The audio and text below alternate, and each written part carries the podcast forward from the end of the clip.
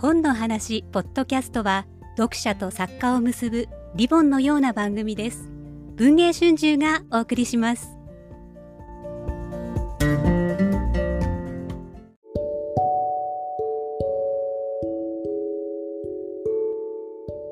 文藝春秋翻訳出版部がお送りする翻訳の部屋。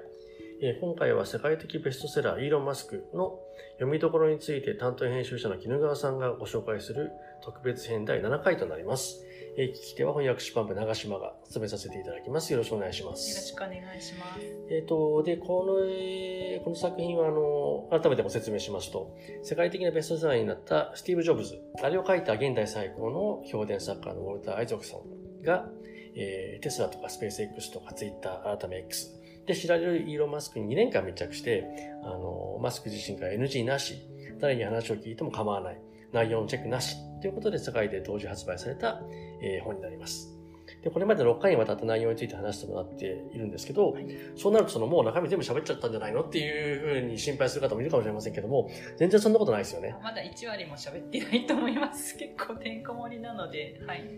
そう。あのーそう、こっちこれ前にも話したかもしれませんけど、ツイッター買収のニュースが来たのって、もうアイザクソンがだいぶ取材も終えて、そろそろ書いてるんじゃないかぐらいのタイミング。そうなんです。よねもうこのまま、なんかもううまくまとまるんじゃないかみたいなところにニュースが飛び込んできちゃって、アイザクソン、あーって思って、これから大変なことが始まるみたいな。そう、だから我々、その僕らもその内容は全くわからないまま、あのーずっと原稿を待ってた立場なんですけど、そうするとその、このタイミングだと、せっかくの世界中で大ニュースのツイッター買収についてあんまり書かれてないんじゃないのかなって心配があったんですけど、全然そんなことなくて、蓋開けてみると、下巻のうち、スペース X が9章、テスラが8章、で、ツイッター買収が14章なんですよね。むしろその、これが下巻の最大のトピックみたいなところがあって、あの、逆に言うとその、なんだろう、イーロン・マスクっていう人の人となりって結構このツイッター買収の、なんていうの、騒動というか、あれこれ顛末というか、に現れてるのかなと思うんですけど、どうです？その辺。そうなんですよね。あのーまあ、ツイッターは、えー人間のやっぱり感情を扱う、あのーえーメディアであってでそれまでマスクさんが、えーやってきた会社は車だったりとか宇宙とかどっちかっていうとまあ工学寄りなあの事業だったんです。なんかツイッターっていうのはちょっとマスクにとっては実はすごくチャレンジングなあの性質のあの、えー、と事業だったんじゃないかっていうのを、まあ、アイザクソンさんも分析していますね。いわゆるそのテスラだったらまあ電気自動車、あるいは無人自動車、最終的には。で、スペース X だったら火星にとりあえずこの人行きたい、人類を届かせたいわけですよね。っていう、なんかすごい主語が大きいものだったんですけど、ツイッターって小さな莫大な主語が、主語というか、ね、あの、人々の感情とか言葉とかが集積するものなので、そこでちょっと、なんだろう、アイザクソンさんなんかも、あのちょっとマスクさんの実は苦手分野なんじゃないかなみたいなことは あの予想していてで、まあ、密着して、まあ、案の定いろいろあのマスクも相当ツイッター社に切り込んでくるんだけれどもやっぱりそのえっ、と反響の方も結構激しくて、まあ、大炎上したりとか高校の主が逃げちゃ逃げちゃったりとか、まあ、大変なことになりましたっていう顛末が結構書かれてますね。そうだから前回のその翻訳の部屋の特別編の第6回か。で、あのマスクがそのツイッター買収して、えー乗り込んでいって、リストラの第、第1段階とか第1、なんて言ってたんで、第1ラウンドか。はい。までは、ちらっとこの間喋っていただいたんですけど、第1ラウンドっていうからには、第2、第3が当然あるわけで、はい。そのあたりは、なかなかですよね。はい、なんか第1ラウンドですでにもう半分くらいあの人人が減っちゃってで、まあ、乗り込んで、まあ、2週間が終わる頃にさらにあのもっとやりたいみたいなことを発言してたんですね。なんかもっと少数のやる気のある人だけの方があのいい仕事ができると信じてますみたいなことを言ってで10月末にツイッター買収して第1ラウンドが終わり第2ラウンドが始まったのが、まあ、多分11月13日14日っていう2週間後にまた、はい、始まったんですよね恐ろしいことに。で、あのー結局、まあ、ツイッったっていわゆるところのあのホワイト企業というかブブラックじゃないあの企業のまあ一種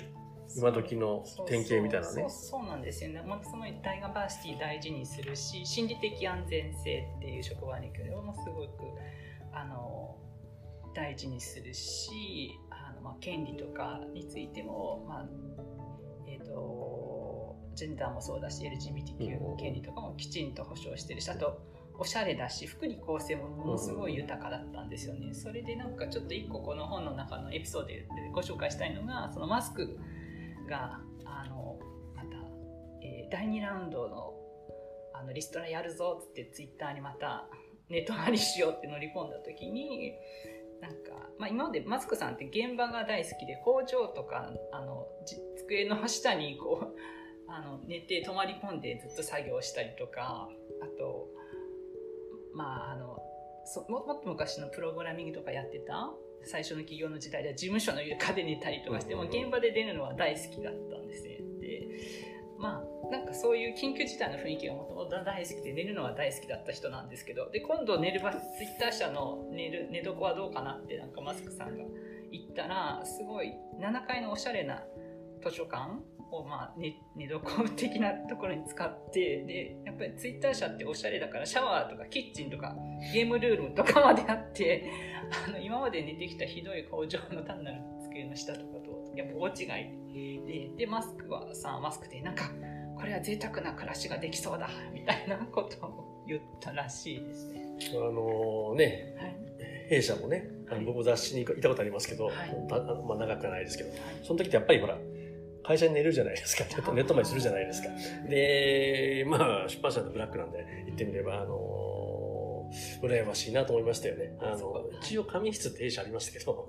まああんまりね立派とは言えないし。なんかそあの編集部のなんかソファーになんあネかタ。ネタネタ。朝来たらなんかむくって誰かが起きてびっくりしたみたいなまあ、文章あるある。人とかいますよね。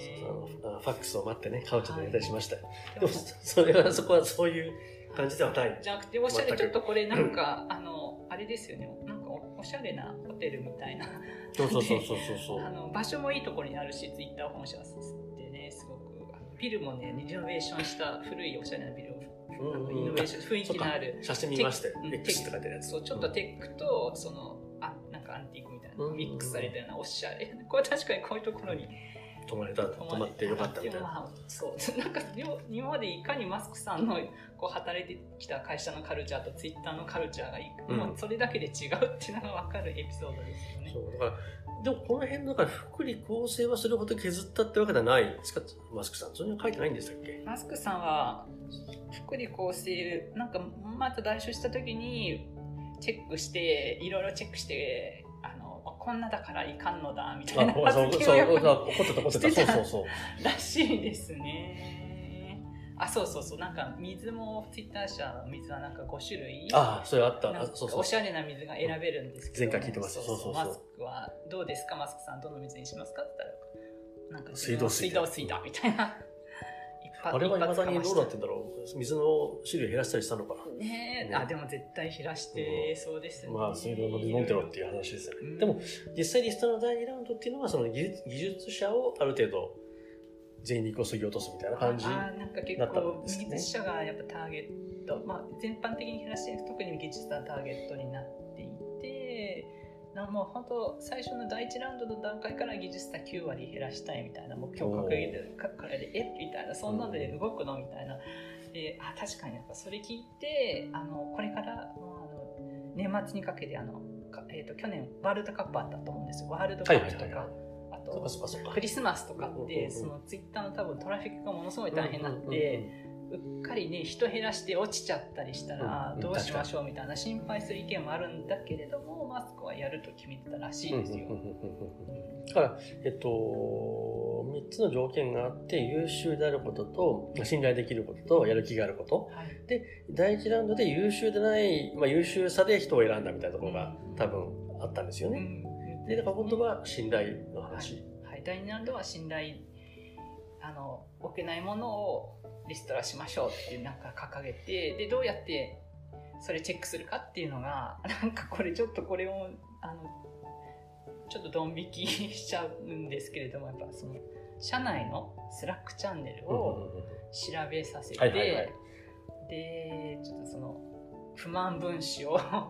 あの見つけましょうみたいな。はそれが結局そのスラックの、えっとまあ、一応公開されてるやつそうそうですね。プライベートで公開みたいあ。のー多分そこで、はいあのーいいのふざけんなみたいなの書いてる人を消す。そうそうそう。か実際なんかそのイーロン・マスクの部下たちが入ってて、スラックチャンネルをイーロンって検索したら早速なんか仕返ししてやるみたいな感じのがなるほどなんかで、ねままあまあそうでしょうねバーって出てきてね、確かにあのツイッター社ってすごいダイバーシティでいろんなものが言えるような、多分そういう文化だったから、まあ、いつも通りの感じでなんかこういう、こうなんかちょっと、ダイバーシティじゃない感じのイーロンさんについてみんなこうね、スラックでいつも通りに話してたのが 全部見つかってしまいました。なるほど。だからこれがだから第2ラウンドで、また、第2ラウンドもこれで終わんないですもんね。そうなんですよ、ね。まだまだ続くまあ、一応その副人の部下の人たちもえちょっとこれはあのなんだろうプライバシーの侵害じゃないのとかあのちょっとそんな上司の悪口も言えないなんてどうなのよみたいなことをちょっと思ってるみたいなことをこうアイザックソンさんに言って。まあ、部下もちょっと引き気味だったんだけれどももうイーロン・マスクがやるみたいな感じでで、まあ、その日のうちになんかね40件近いコメントが見つかってその全員がクビになりました。まあ、そういう意味ではだからそれほどの、だから40件、まあ、だから40人ってわけだとないでしょうから、うんまあ、意外と少ないですね。少ないかったです。あでもプライベートあのメッセージはチェックしなかったみたいなことをまあ言ってる。から結構まあプライベートチェックまでチェックしたらまあいろいろ。それはまずいんだね、いろいろ。でまあそれでねあのまた第3ラウンドに入っていくと恐ろしいことに。でまた第3ラウンドなかなか面白いので、まあ、次回、また、今回この10分刻みで短くお送りしているので、はい。えーじゃあ、第、はい次回はじゃあ、はい。イーロン・マスク恐怖の、はい。えー第3ラウンドはい。についてお話をしようと思います。よろしくお願いします。ありがとうございました